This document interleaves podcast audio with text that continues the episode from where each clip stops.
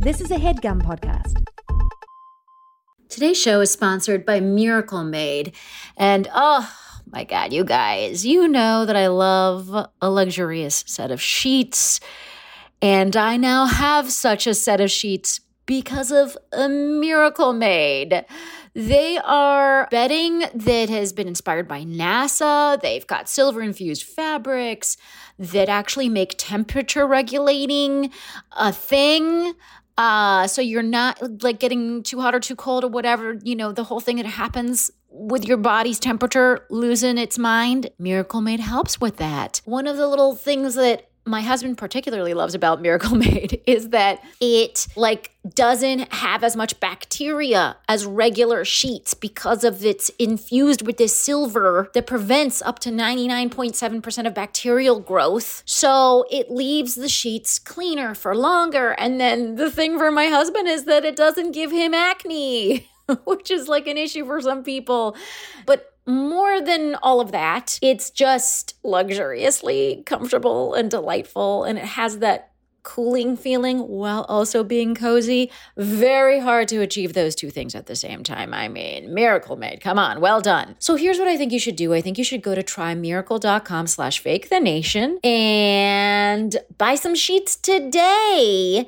And if you order today, you can save 40% off. Use the promo code Fake the Nation at the checkout, and you'll get three free towels and save an extra 20%. So there's just a lot of savings here, folks. Order today, you'll get 40% off. Use the promo code Fake the Nation. Go to trymiracle.com slash fake the nation. And Miracle's so confident in their product, it's backed with a 30-day money-back guarantee. So if you're not 100% satisfied, which I don't see happening, um, you'll get a full refund. Upgrade your sleep with Miracle Made. Go to trymiracle.com slash fake the nation and use the code fake the nation to claim your free three-piece towel set and save over 40% off. Again, that's trymiracle.com slash fake the nation to treat yourself. Thank you, Miracle Made, for sponsoring this episode. Fake the Nation, episode 302. Hello, hello. This is Fake the Nation, where we talk about news, we talk about culture, and where we vaguely glanced at the Johnny Depp trial against Amber Heard and then quickly looked away because pooping in a bed and severed fingered were among the most the phrases uttered. And I mean, were there ever any fun moments? I'm your host Negin Farsad, and I just think trials like this should spend a day talking about fun dates they went on and maybe cute gifts they bought each other. It's just so upsetting. Today, we won't talk about those people. Instead, we're going to talk about Elon Musk's impulse buy of Twitter. We'll also talk about mask mandates, the connection between astrology and narcissism, and we'll talk about the real cosmos. Today, I am so excited by today's panel. So, they've both been on the show before. They're both just delightful and wonderful. Um, first up, we have the host of the show Today Explained on Vox. I just listened to an episode of Today Explained, and it was about Bitcoin in El Salvador. And it's what it's one of those shows where every time you think like, whatever happened to like Bitcoin in El Salvador, Today Explained will end up doing an episode of me having that random question in my head, and it's always so fun and delightful. Uh, so thank you so much for doing the show and for being on this one. Hey guys, it's Sean Rameswaram. Hey Sean. Hey, thanks for having me. Great to be back. And also joining us, um, th- this is not his first time on the show. Uh, I'm so I'm so privileged to be able to say that he is an astrophysicist. He is the host of the podcast Star Talk. But most importantly, right, you guys, he has a new book out. It's called Welcome to the Universe in 3D, and I mean, he's just everyone's favorite scientist ever in America. Uh, it is the one, the only, the quite wonderful Neil deGrasse Tyson. Hey, Neil. I, I don't know if I'm everybody's favorite scientist. I think most people don't even know a scientist. So I, if, if, I'm the only one they know, yeah, maybe I could be then their favorite. you're their favorite scientist. Yeah, yeah. So I you you get a in. category to rise to the top. Uh, well, before we get into the show, I just want to remind everyone I'm going to be at Joe's Pub on April 30th, at the Irvine Improv on May 4th, and at Ralph's in Worcester on May 6th. And I'm going to be announcing a bunch of summer dates where I join the Wait Wait Don't Tell Me stand up tour, and I'm going to hop on yet another tour. So, oh my God, stay tuned for those dates. And What's at let us get. at, the, at the theater? At the public theater? That's the yeah, the public. Um, The Joe's Name? The public theater? The love Joe's theater. Pub. It's an, an iconic uh, New York establishment. Um, yeah, no, yeah, guys. Even Neil deGrasse Tyson knows about Joe's Pub, so you should come see me. Um, all right, let's get into it with topic number one. So, Twitter has accepted Elon Musk's $44 billion offer to buy it and take it private. Uh, Elon Musk is the richest dude in the world. He also loves drama and erratic tweeting and being contrarian. Um, I don't know. I was a little uh, confounded by the news, possibly not fond of the news. Uh, what did what did you think when you first heard about it, uh, Neil? How many corporate entities do any of us even know the person who controls them, right? Almost everything that we do, think, and care about the cars we drive, the apps we use we don't know who the CEO is. So all of a sudden, there's a very visible CEO, and everyone is trying to write articles about it. Uh, it's an investment he made. Like, get on with life. And, and if I had 44 billion, I'd probably buy Twitter too. You know, excuse me. If I had, what is it, uh, 20% of my wealth, then buy, you know, it's not, if that's all I had, if that's all I had, no, Yeah. I'm not buying Twitter. But if that's a, a tiny fraction of my total wealth, yeah, I mean, I use Twitter a lot. So sure, let the dude own Twitter and get on with life. Wow. Okay, so this is a hot take that I have not read about in all of the think pieces where everyone's up in arms or excitedly in arms. Uh, Sean, what do, where do you stand on this? Uh, You know, I can see the argument to Yeah, give. that's what you just said it right there. You're right. I know. That's that's the take. No words necessary. You know, we had Kara Swisher on the show to help us understand this last week because we figured she hangs out with Elon sometimes. So let's talk to someone who actually knows the guy. And an interesting point she raised, which was slightly comforting, was like, you know who owns a lot of Twitter stock right now? The Saudis. Do you know anything about the Saudis and why they own Twitter stock? You don't. So why are you so mad about Elon? Which is similar to the point that Neil just made. I think. I want to give the benefit of the doubt, but I think we have a lot of evidence that suggests that he might clown us all eventually on this platform. I mean, just last night, I think he was taking some some Twitter advice from Cernovich, who famously, you know, sort of propagated the the Pizzagate conspiracy that led to a shooting at a pizza parlor in Washington D.C. I'm like, I'm team maybe if Twitter dies an ugly death because Elon removes all the content moderation, we just move on to a new platform. I hear there's something called Truth Social that, that I just got an invite to. I don't know what it'll be, but you know, we, we didn't we didn't mourn the loss of Friendster and MySpace and Facebook that much. Why don't we just maybe move on eventually to the next thing and and leave Elon to you know fail miserably in this business venture or or succeed if he he so chooses. Which maybe he'll do nothing and Twitter will just continue as it is. That's one possibility nobody is considering. But an- another thing is, just to, I think just to clarify, I don't claim complete knowledge of current events, but I don't think any fo- shots were fired at Pizzagate in the in the pizza parlor in Washington D.C. I think someone showed up with a gun and would have used it, but did not. So just to clarify that bit of news, that's how I remember it. Yeah, that I'm- might be right. That might be right. I'm Pardon me. sticking to Pardon that me. story. Um, Yeah. by the way, here's another point to ponder. Suppose he says, let's make it complete knockdown, drag out free speech, bring Trump back on. And so I think we maybe we have the wrong outlook here. The, the outlook is yes, free speech is a fundamental tenet of what it is to be American in America. Yes. So maybe the free speech needs to, what we need to do is amplify the speech that is progressive towards a more civil society mm-hmm. and have that win the contest of free speech. That's free speech at its finest. So if you run mm-hmm. around just editing people out, they're still going to be there. And they're going to say, well, no one's listening to me because you cut me off. That's a very different statement from saying, no one's listening to me because I'm wrong, because nobody cares about anything I say. Uh, so it's that second situation that I think you want to strive towards. And Elon is smart. There's everyone trying to second guess him. He's smarter than everybody. This has been manifested multiple times with his stock price, with his business decisions. He's um, uh, uh, uh, all Wall Street's trying to second guess him, and they've been wrong every single time, every single time that mattered. So I'm reminded of that quote, often attributed to Nietzsche, um, that those I was waiting for Nietzsche to come into this. Okay, so this is here it is.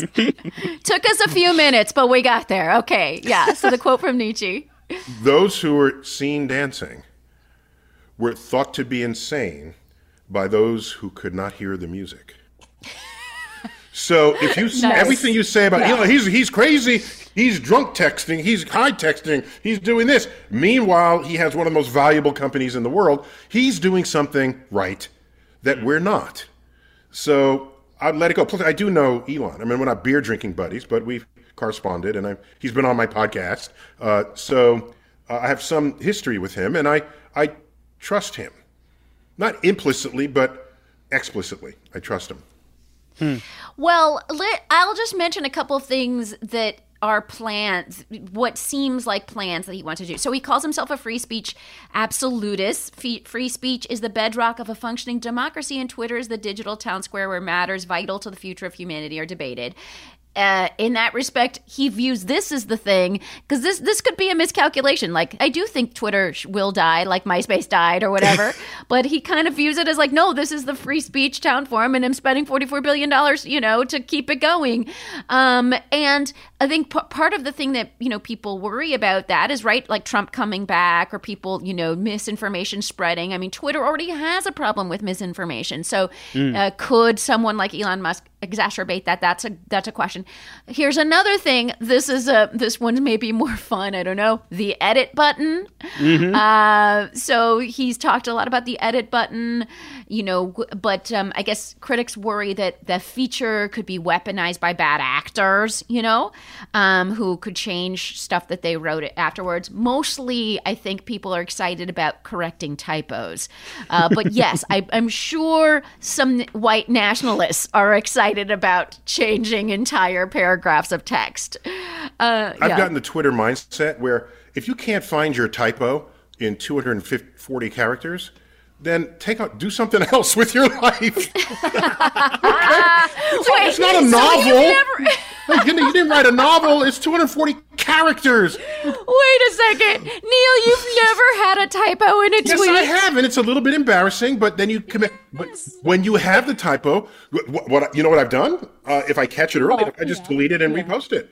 So the hundred people who saw it with the typo pale compared with the tens of thousands of people who see the correct one. So that's how I do that if the typo's bad. That's all. I just think it'd be so remarkable if Elon Musk buys Twitter and over the course of the next, who knows, 10 years, the only drastic change he makes is it's, it's finally introducing the edit feature, which should have existed 10 years ago. Oh, that's true. How about this? You you have 24 hours to edit it. How about that? I think that's Ooh. Slack has a Well, similar also- feature. I think Slack gives you maybe 20 minutes to edit something and then Because and the, then the value of is that gone. is you said something in that moment, and that has va- social cultural value when you're mining people's prevailing attitudes. If 10 years later you say, wow, the social mores have changed, that And makes edit. it look bad 10 years ago, so let me go in and edit that. No, that's what you thought back then. But Lay that out. Let me see what you would like back then. But you could say, no, that was then and this is now. So I wanted that arc, I think, is an important feature. Yeah. Now, here's a question for both of you that I think will explain to us how much you really use or value or give a shit about Twitter. Now, one of the things they're talking about is getting rid of advertising and moving to a subscription model. Would you pay to subscribe to Twitter? I'm just going to go first here. I've thought about this a lot this week as I've seen the rumors, and I don't think I would because I don't think Twitter brings out the best in me personally. I love it for the lols, but I even try to avoid Whole Foods just to spread my money around. Though I don't know who owns Safeway, I try to go there instead of Whole Foods because I don't want to give more money to Jeff Bezos. I don't think I would want to give more money to the richest man in the world. If if if, if Twitter had become a not for profit or something instead of going this route and said, "Hey, cough up 10 bucks a month to use our service," I might have considered it. But but now that Elon Musk owns it, I'm a little less excited to fork over some money. Neil, are you paying for Twitter? No, I, I don't mind advertising models. I, mean, I grew up with that. You watch a TV program, 22 minutes is TV and eight minutes is commercials. I, I want that option. You know, when I'm when I'm surfing the streaming services, and you want me to pay? No, just put throw in a commercial every now and then. I I, I grew up with that rhythm, right? Yeah, sometimes in the two hours you got to go to the bathroom. Yes. Sometimes you got to. what else would you use commercials for? Totally. And maybe I'd want to see a commercial sell me something that I hadn't thought of. I don't have a problem with the commercial model. One thing I think is interesting here, Negin, is that uh, Elon has said, I think as, as recently as last week when he spoke at uh, a TED conference, that he's not really interested in the business of Twitter. He's not that interested in making it profitable. And I think we've seen that he's not that interested in advertising. And I think if he wants less content moderation, that might scare away advertisers. So there might actually be less of a incentive for advertisers to give Twitter money.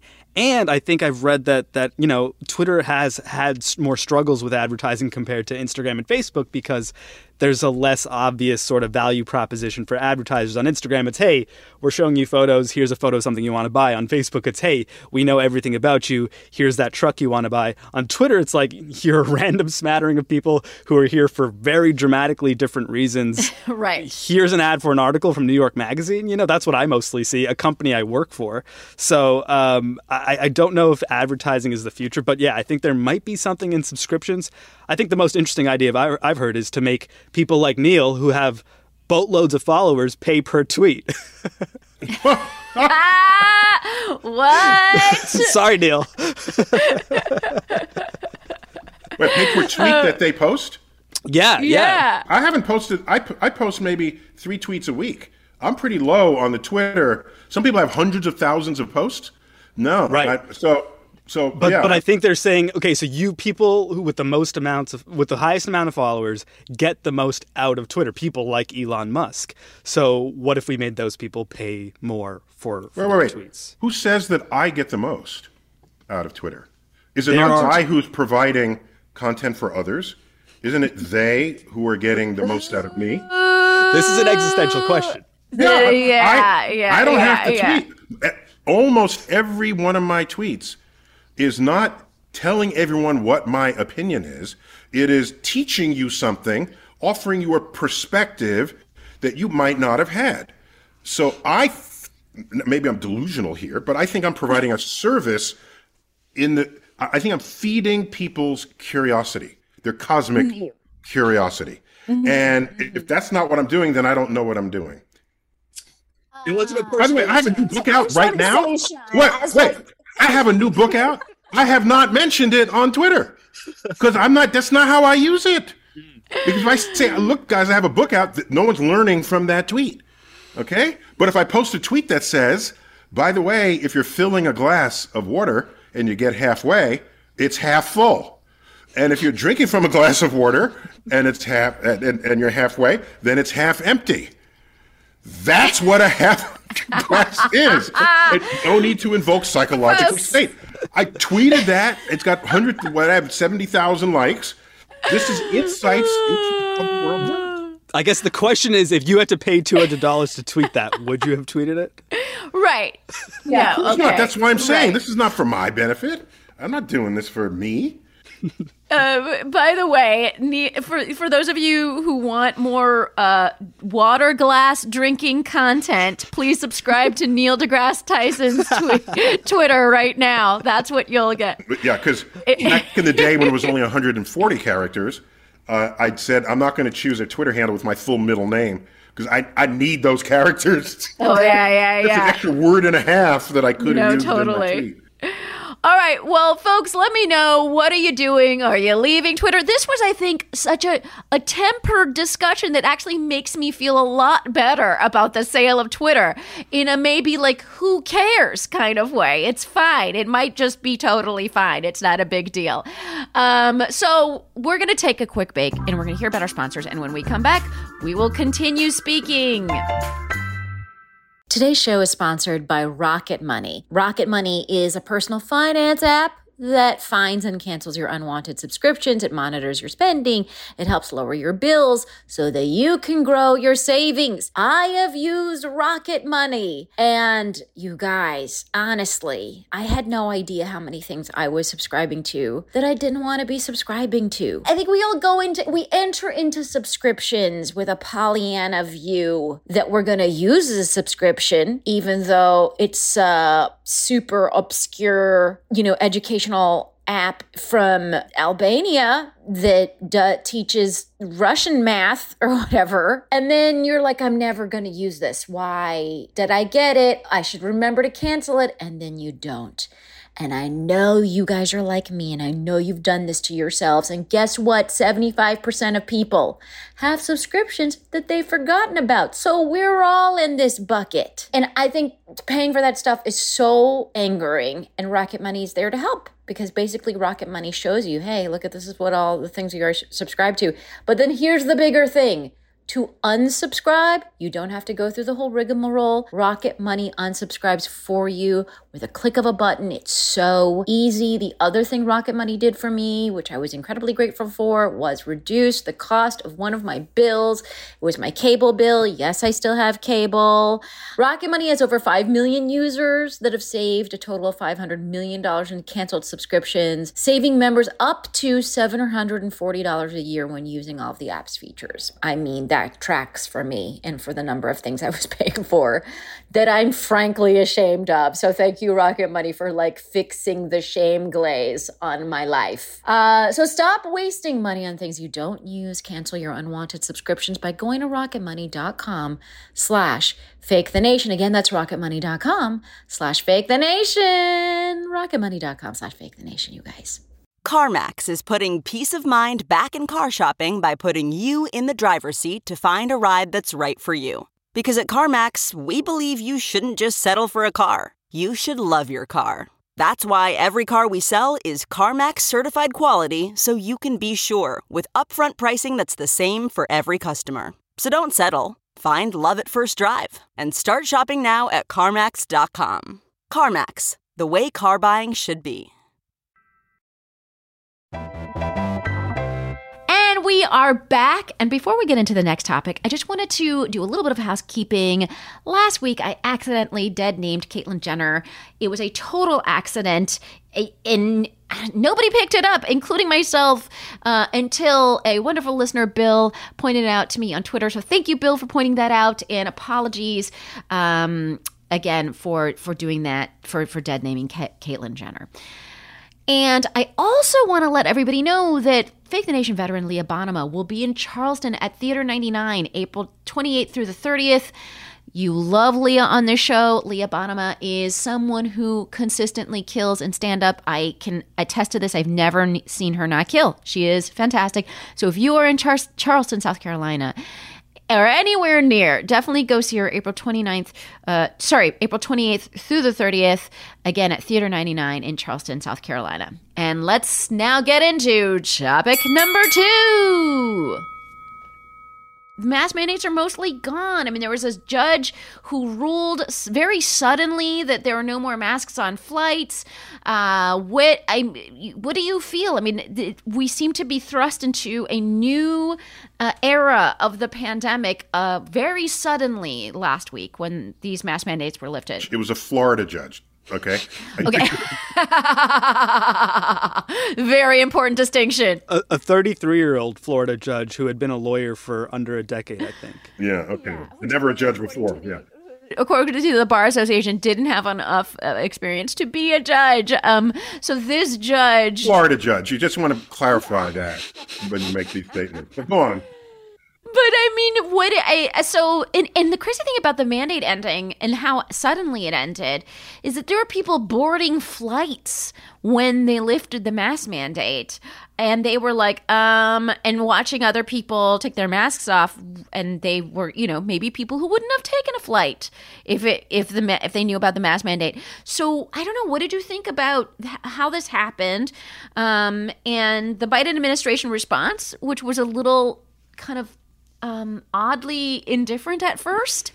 Uh, what what did you think? This is an easy thing. I, I don't know why politicians and judges are offering medical advice. Okay, because removal of a mask is a medical has medical consequences, and I don't know why they're doing this. What kind of a country are we living in where that's who we're getting our instructions from, or or even if it's folks like Joe Rogan? Why is it that people who are not medical professionals are those who we're all listening to?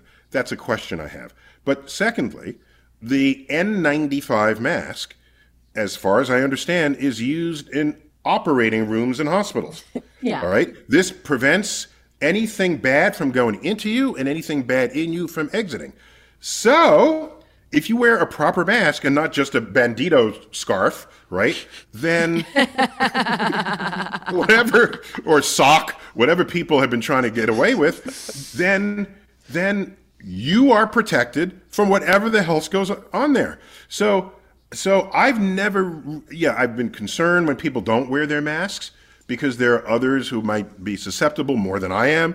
But uh, depending on what situation I'm in, I wear an ever more significant mask. For, I just came off the subway minutes ago. Uh, uh, and I had my full up N95 mask because everybody's all in your face. I cross the park. I still wear the mask when I'm outdoors. I wear a lighter mask. So I think if you care about your own health and you're scientifically literate and you know about virus and viral contamination, it's you're fine. Can I just say about the thing, you know, about doctors wearing masks in surgeries? My dad is a surgeon, and I, you know, he was. Wait, your dad's a surgeon of, and you're a comedian? How did that turn out in the family? that turned out like a disappointment, is how that turned out. Um, we love you, Negin, even if you are the flunky of the family. yeah, um, I but but my dad, you know, has been um, as a surgeon who's been all up in people's organs, has been you know confronted with every type of disease possible in the last 30 years, right? He has just seen it all, has been in the same room with so much of, you know, everything you can imagine.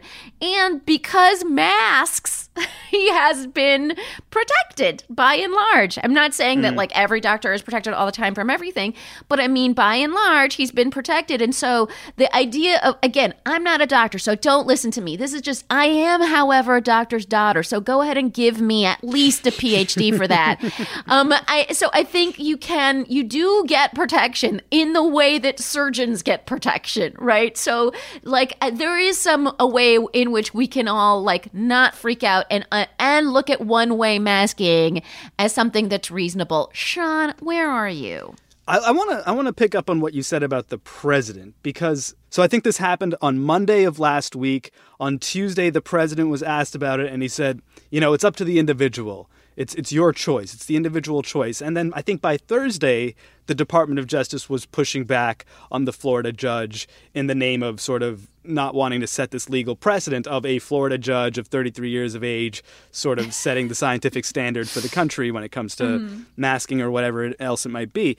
I think the Biden administration could have sort of come out stronger in one direction instead of saying, you know, it's up to the individual after having this mandate in place for so long. It leaves people confused. It leaves right. those people who oppose the mask mandate feeling like, oh, this was just here for no reason. This Florida judge ended it, and the Biden administration saying, yeah, it should have been wait, wait, over. Sean, it leaves people confused who get their medical advice from politicians. But if you're otherwise scientifically yeah. literate, you're not confused. They're just being politicians. So I, I, I can't. Yes, I agree. I'm, I'm not sure that people make the distinction between President Biden and the Yeah, CDC. that's So I think big he could have had better communication there. He could have come out stronger in the outset and said, "Listen, a judge made a bad decision. The CDC is going to challenge it." Instead, the way it was handled feels so haphazard. And now what? You know, you've got you've got local transit agencies rolling back their mandates. You got Uber and Lyft rolling back their mandates, and and the country's sort of in this free for all that leaves no one completely sure of what the right answer is. I think, unless, yes, you are very literate and understand CDC guidance and look up CDC guidance for, for you know, setting your, your family household regulations, whatever it might Right, be. and it's part of the open forum that uh, Elon Musk thinks about. That no matter what anyone else tells you, you have access to uh, authoritative sources that are deeply informative and have your health and longevity as a priority. So, yeah, I, so I, I, that's why I, I don't get all bent out of shape when I hear politicians say things that are underinformed or misinformed. I just say, why is anybody listening to them anyway? Mm. Right. And and and I think the the bent out of shapeness is maybe coming because what does this do for the CDC for future pandemics? Because if we're if this 33 year old judge just made a decision and that means that in future pandemics we the CDC can't enforce masking, that becomes a problem, right? So it's the it's I think it's it's like but it it goes back to what you were saying, Neil, the relationship between the politi- but the politicians and the doctors. The doctors are the one who should should really be giving the guidance and not a judge. The judge didn't it didn't seek guidance. if we don't know enough about knowledge and and truth and and and scientific discovery to know where to get those sources from, that's a problem with our educational system. And something needs to change there so that we don't have that problem again. Yeah, that's that's a big one. Like just having this kind of basic literacy on who are you getting your information from and is that the right source? I feel like that's uh, constantly an issue with education. Barring our fixing the educational system, which I don't think is going to happen in the near future, I feel like they're just uh, once again could be much better communication. Sean, you Here are, underestimate like, the power of. Fake the Nation. You underestimate the power of Fake the Nation. By Friday morning, from this, This is be the podcast, okay, by Monday morning, there's going to be a huge change in the educational system. I just Sorry, think make we have point. we have two years of, of, of, of poor communication on on on this pandemic and unfortunately it seems like if this was the last salvo of regulations it ended just like it started with which was with poor communication Well, I thought Fauci was pretty clear and clean on this, as well as others off it. Um, but but when Fauci was communicating clearly the president wasn't so again Yeah, you yeah, had okay. Mhm. right you had this clash of of, of, of, of opinion of guidance of, by the way, of I'm, I'm old enough to remember C. Everett Koop from the 1980s. He was he was the uh, uh, Surgeon General, and this is back when AIDS was spreading badly, swiftly, and he spoke openly about.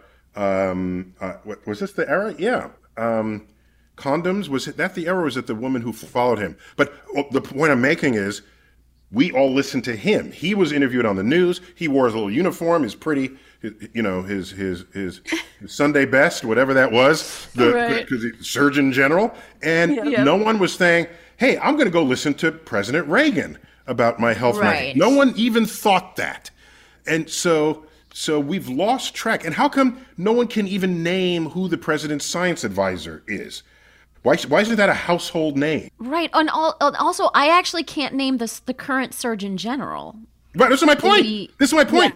These are the people fairly embarrassing. Yeah. who are tasked, who are themselves experts at doing this. So this is a fixable problem. That's all I'm saying. I I also wouldn't mind from Biden a line like I'm going to let our wonderful team at the CDC handle this or I'm going to you know what I mean or something like that where they just are like when it comes to science stuff they just they defer to the people that do the science no one stuff. expects the president to know everything. Yeah, like why would you hey Biden it's okay you can say you know what on this I'm going to let the mm. experts do the talking. I, I would love like responses like that which I think are are strong responses. I don't I don't think they're weak. And if you All want to get well, into it- oh, yeah. America, we're free and everything, you can still do that and say, by the way, we're lifting the mask mandate, but you are at higher risk of contracting COVID multiple times if you do. And if you wear this mask, you will not catch it as it continues to spread throughout the population. Then you are you can make an informed decision about your freedoms. All right, and I don't have a problem with that. Oh, and by the way, earlier is a point I wanted to make about Trump being banned from Twitter. Uh, yeah, the people who wanted him banned got him banned, but the people who didn't want him banned, that is a lot of people out there. Do we realize that more people voted for Donald Trump in the last election than have ever voted for anyone of any level office in the history of the country, except for Biden in the same election. So you're not dealing with someone who was just trounced in the polls and in the elections. You're dealing with somebody who continues to have a huge following. And if you remove him, there's still the matter of his huge following that's still out there. Right. So this free speech thing is a much more subtle issue than people want to make it when they say, well, just ban this person and that person and all will be well. Uh, that said, it has been more pleasant without Trump tweeting. I should want to say for the record, all is not well, but it's a slightly more pleasant. All right, and don't we enjoy his little us, press release? The press releases that come out once in a while I to mean, tell you, I, I, to tell you that he got a hole in one. Covfefe, Covfefe was maybe the only thing I enjoyed, like the entire term. all right, let us move on to topic number three. So we read a piece in Psychology Today by Arash Emamzadeh. I think that, that that dude's Iranian. And in it, he talks about a study that has found a link between um, a belief in astrology and higher levels of narcissism and lower levels of intelligence. Okay, before we get into that, I have a burning question for Neil deGrasse Tyson, our resident astrophysicist here at Fake the Nation today. What, I mean, is astrology something that you what do, what is what do people like you think of astrology? I mean, I I imagine you think it's ridiculous or fun. I don't know, but like obviously not real. Just where do you stand on that? I'm I'm I've got a scientist here, and I'm it's my burning question. Okay, it's it's all bullshit. well, no, but what's your sign?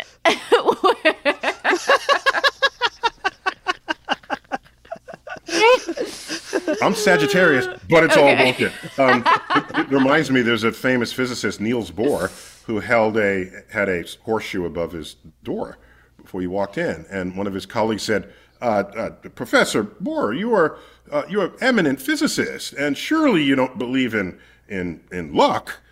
And he says, uh, "No, I don't, but I'm told that if you still hang the horseshoe, it works whether or not you believe in it."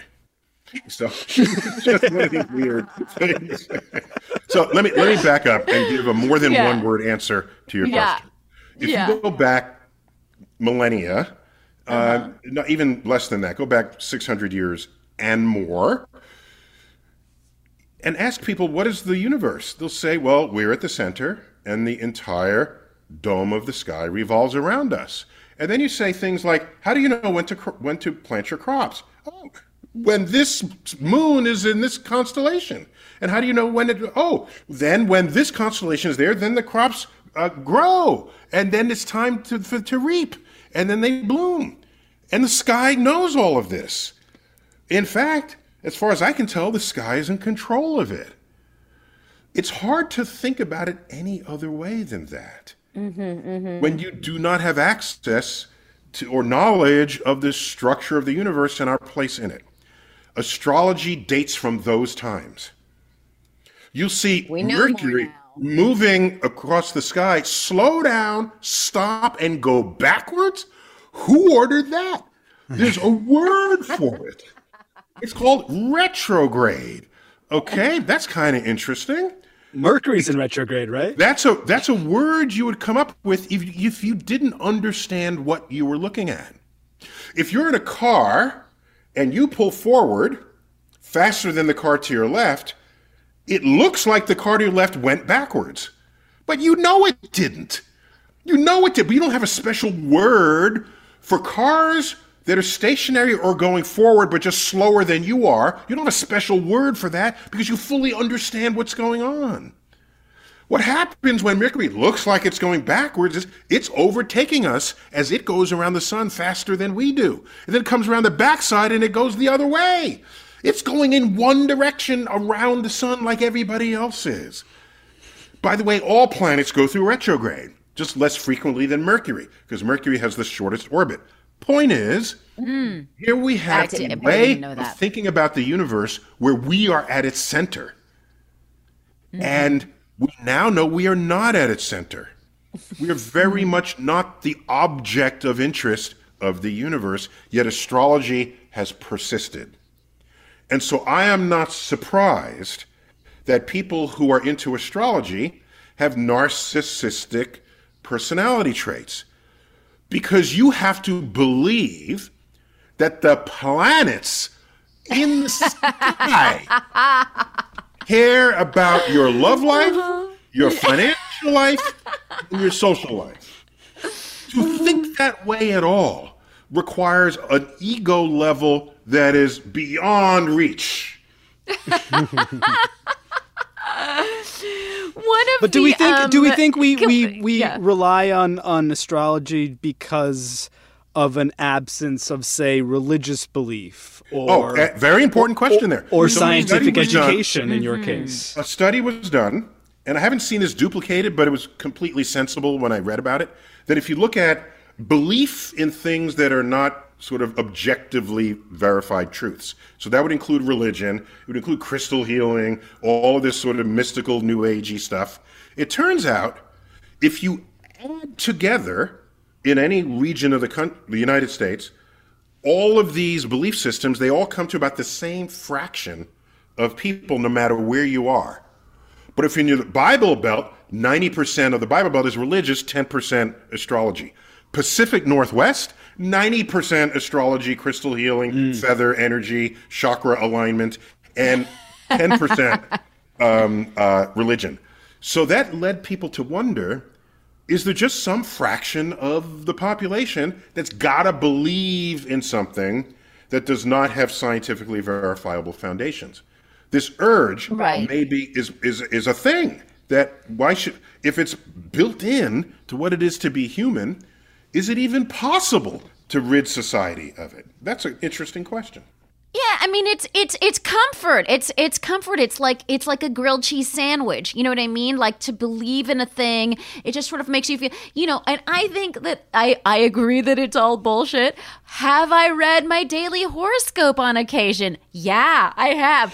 On a day where I'm just like inexplicably sad, I will literally turn to my horoscope for an explanation and I just and it just it's like I don't know. It's like watching an episode of Grey's Anatomy, or just like you know. It just like it just makes me feel like it's like The Office is on. Oh, it just makes me feel a little like some like comfort. And I think that's kind of the role that religion plays for some people. Okay, and suppose your father, walking can play for into the people. operating table, said to the patient before they went under, I checked your horoscope today, and that means the operation will go well. and you're fucked. They're going to jump off the table and run away screaming, okay, with their butt cheek showing behind the, the, the, the smock. Okay. so, no, so in all fairness, I, I, don't, I don't mean to sound crass.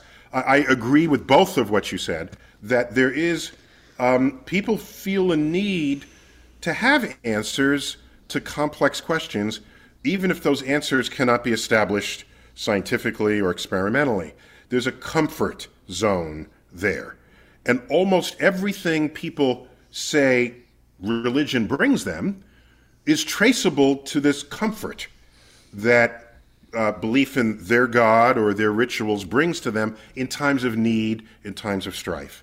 And um, uh, by the way, the, the tarot, tarot card reading, uh, that comes under a similar category. However, just hear me out on this. In tarot cards, there's a future predicting part of it, yes. But a tarot card reading is a conversation between the tarot card reader and the person. And what kind of problems are you having today? Well, at the office, well, this I can see in the cards that there's a there's a stress here at this point, and it's a conversation. Now, yes, the premise is the cards have some deep insight, but maybe that's not what what's actually going on. What's actually going on is the tarot card reader is your therapist for that Yeah, yeah, 20 it's a prompt. for that half Yeah, hour. mhm. So getting you to talk about your problems, bring them out in the open, reconnect them in ways that might bring you insights and, and pathways to a solution. So on some level, religion and astrology and tarot card reading, and so much of this that involves another human being, interlocutor, is someone who's listening to you. And how many of us don't have such a person? I'm I'm okay with that. And ultimately, we I don't think we've seen an astrology war yet, whereas we have seen so many religious wars. So until people are killing each other over metro, uh, Mercury being in retrograde, I guess That's a you know really good point. it's ultimately harmless. I want to think. Except when you get into the the, the faith healing and other uh, other things where medical intervention may be necessary. That becomes a problem. But you're right. On, on some level, it's harmless. So that's why I'm not mounting you know legions of people to combat it because pe- people you will survive the reading of today's horoscope, Nikki. Thank you. I'm so glad. right. And and but interestingly, the article kind of threw an entire generation under the bus. One of the sociologists quoted in it, you know, in, in talking about explaining the narcissism connection, wrote cultural aspects of millennials may emphasize the uniqueness of individuals, which might lead to a more egocentric view of the world. And so basically, millennials are the problem here. They view themselves as the center of the universe, and astrology helps them do that. Uh, and, and ap- it reaffirms apparently. that the universe cares about you. Yes. Sorry, but I, I don't have the numbers in front of me. But min- millennials also probably have lost that religious community in, Oh, in yeah. a significant way, right? So That they ma- have to yeah, replace that it with something. sense. So it's avocado toast. Yeah, yeah. astrology. So, so Negin, there's six pages in this Welcome to the Universe in 3D. There's six pages, and it's 3D, so they're pairs of images you look through a viewer that's built into the structure of the book. Six pages give deliver the entire sky to you: the north, south, and then the stars of the four seasons. And when you look at those the sky through those through that viewer, you will see the stars of your favorite constellation stretched out in the full three dimensions that it actually is. That's amazing. So, if you're thinking that is an actual crab or a centaur or twins or uh, whatever, as though it's lights on the inside surface of a dome, that is not the case. These stars are scattered in space and you see it and you feel it. And I wonder how many astrology fans will get past those pages intact. Because they, they're going to see their stars just, wait a minute, they're not anything. They're just randomly in space. And I'm thinking that it knows who I'm going to date next week. So Neil, this is a great segue because I wa- um uh, I wanted to take a chance to talk about the real uh, cosmos and what these stars are actually doing, and the book. What is the what is the purpose of this book? Is it to is it to move you away from astrology? It's the fourth in a series of books that have the base title "Welcome to the Universe." I wrote a, a basically a textbook with two of my fellow teaching faculty members when I was at Princeton, and it, it became a very popular course. I think primarily because it was a very breezy. We taught it in a very breezy way. We told there's a lot of anecdotes, a lot of you know the three of us were like the three tenors, right? We we each had something to bring different from the other, and people wanted it as a book, so we wrote it up as a textbook. But it's not a textbook.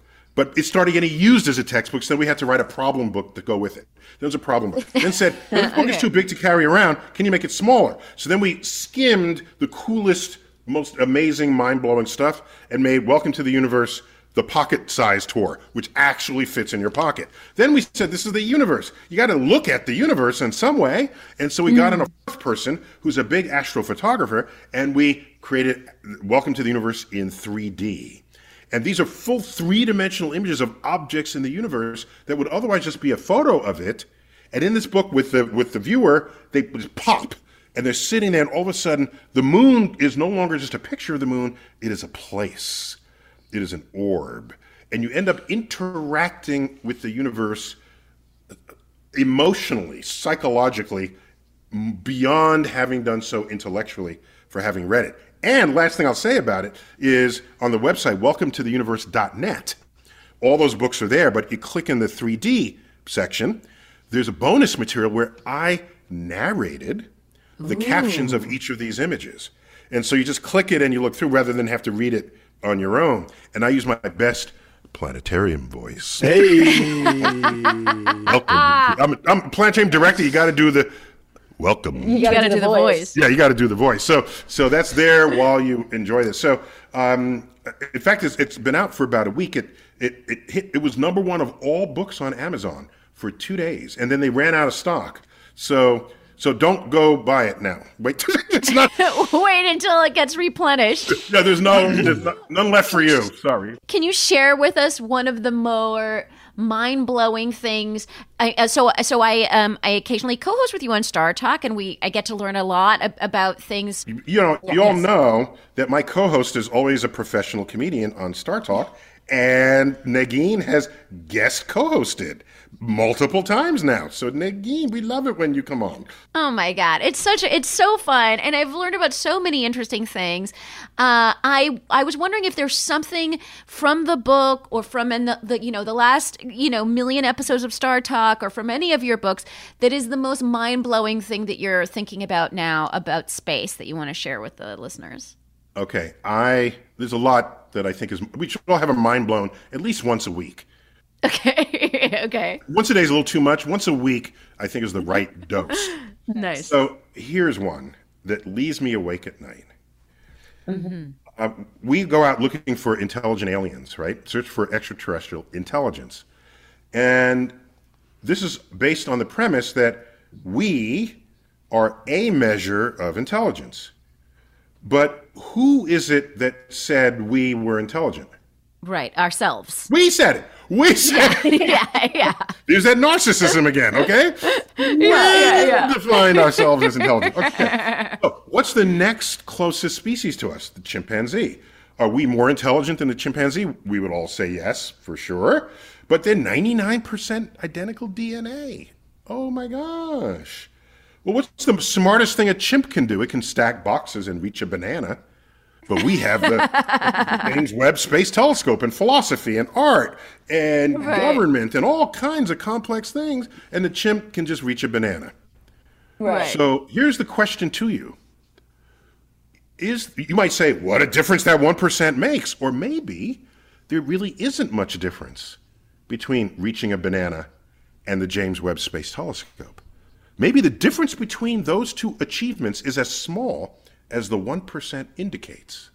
Because if the smartest chimp does what our toddlers can do, imagine some life form that's 1% beyond us on this intelligence scale. What would we look like to them? They would find Stephen Hawking, the spirit of Stephen Hawking, whatever, roll him forward and say, This human is slightly smarter than the rest because he can do hmm. astrophysics calculations in his head, like little alien Timmy over here who just came home from preschool. Oh, Timmy, because that's their toddlers, right? What did you do today? Oh, I derived the principles of calculus and I composed four sonnets. Oh, isn't that cute? And you put it in a refrigerator door with a magnet. Do you realize that entity, their simplest thoughts, would transcend the deepest of human comprehension? In the same way I could say to a chimp, you know, come back tomorrow at 4:30 in the afternoon. I have a shipment of bananas coming in from Belize. I think you'll like them. What is Belize? What is what what what is tomorrow? What is 4:30? What that is a simplest sentence. So, here we are defining ourselves as intelligent, and all I can think of is how unintelligent we would look to another species that is incrementally more intelligent than us, as indicated by our incremental intelligence relative to other species. They could have literally created Earth as a aquarium terrarium to put us for their own amusement. When you had the ant farm in elementary school, and they, do you think the ants know they're in an ant farm? I don't know. They're pretty busy, and and you just look staring at them. How do we know if they're smart enough? We would not even know that we were in their zoo. That's my point. I think about that all the time. And I want you all to lose sleep on that the way I do. Wow, folks, Neil deGrasse Tyson putting human beings in their place. Wow, cosmic perspective. Indeed, that is the end of our show. What? It's been yes, this just went by so quickly. You I called know. me up to put the universe inside this short amount of time? Oh my, it- it- folks! What a wonderful, wonderful episode of this show. Thank you so much for chatting with me today. I would love for the listeners of Fake the Nation to be able to follow you both and all the wonderful things you're doing. Sean, where do they do that? Um, today explained. Subscribe wherever you listen. Like I said, it's a really great podcast. You should definitely listen. It's one of my regular listens. But suppose I want tomorrow explained, then who do I listen to? Just listen to our show tomorrow. Oh yeah, yeah, yeah. Okay, you got that timeline thing figured out. Okay. Neil deGrasse Tyson, where do people find you? Oh, I, if, if they care, I mean, I'm I'm a servant of curiosity. I'm not trying to, but I'm on Twitter, Neil Tyson, but Neil deGrasse Tyson on all the other platforms, uh, TikTok, uh, and elsewhere. So I have someone one third my age helping me post on TikTok. Uh, so that's the right equation there, as, as I've come to realize there. Uh, but all those media, and there are ways to really share the universe um, with everybody there. The, the most recent post on Instagram, uh, there was a Jeopardy question. Okay, this director of the Hayden Planetarium was infamous for demoting Pluto uh, several years back, and all three of them didn't even answer. It's not like they thought it was Oh, somebody. no. They didn't even answer. Sorry. So we t- we took that moment and and we spliced in me just making a face like what? It's an honor just to be a Jeopardy answer. Yeah, don't know. No, it's better if they know what the hell who the hell you are. But anyhow, so there's fun stuff on all those platforms. I think. There is fun stuff on all those platforms, and uh, obviously, uh, g- check out the book when it is again available. Welcome to the universe in 3D. It sounds, um, it sounds actually like a really momentous experience. Um, and I, uh, you know where to find me and all the things that I do. And I just want to also mention I'm on a show called Would I Lie to You on the CW. Um, it's it's created and hosted by my buddy Aasif Mandvi, who you've also heard on Fake the Nation. Uh, and I'm on an episode with Isaac Mizrahi and, and Helena York, and it is just it's so funny. Um, and oh, and Naomi Fry from uh, the New Yorker, and it's it was just a really really fun episode. So ch- make sure to check out Would I Lie to You. Yes, Negin, you have a podcast called Fake the Nation, and you're on a CW show called I Lie to You. Negin, you're not giving us any confidence. I'm all never listen to what I'm saying because I'm never telling you the truth. It's basically I'm just a sociopath is what's happening. oh, and what I would really love to do is um, shout out all the people that make this show possible. That's our wonderful producer Danielle Jones Wesley, our fantastic sound engineer Daniel Ramos. Our amazing theme music was written by Gabi Alter. Please rate and review us on Apple Podcasts. Email us at fakethenation at headgum.com. Join the Patreon for bonus content. Uh, we'll, uh, that's, that's patreon.com slash Farsad. And we'll be back in your earballs next week.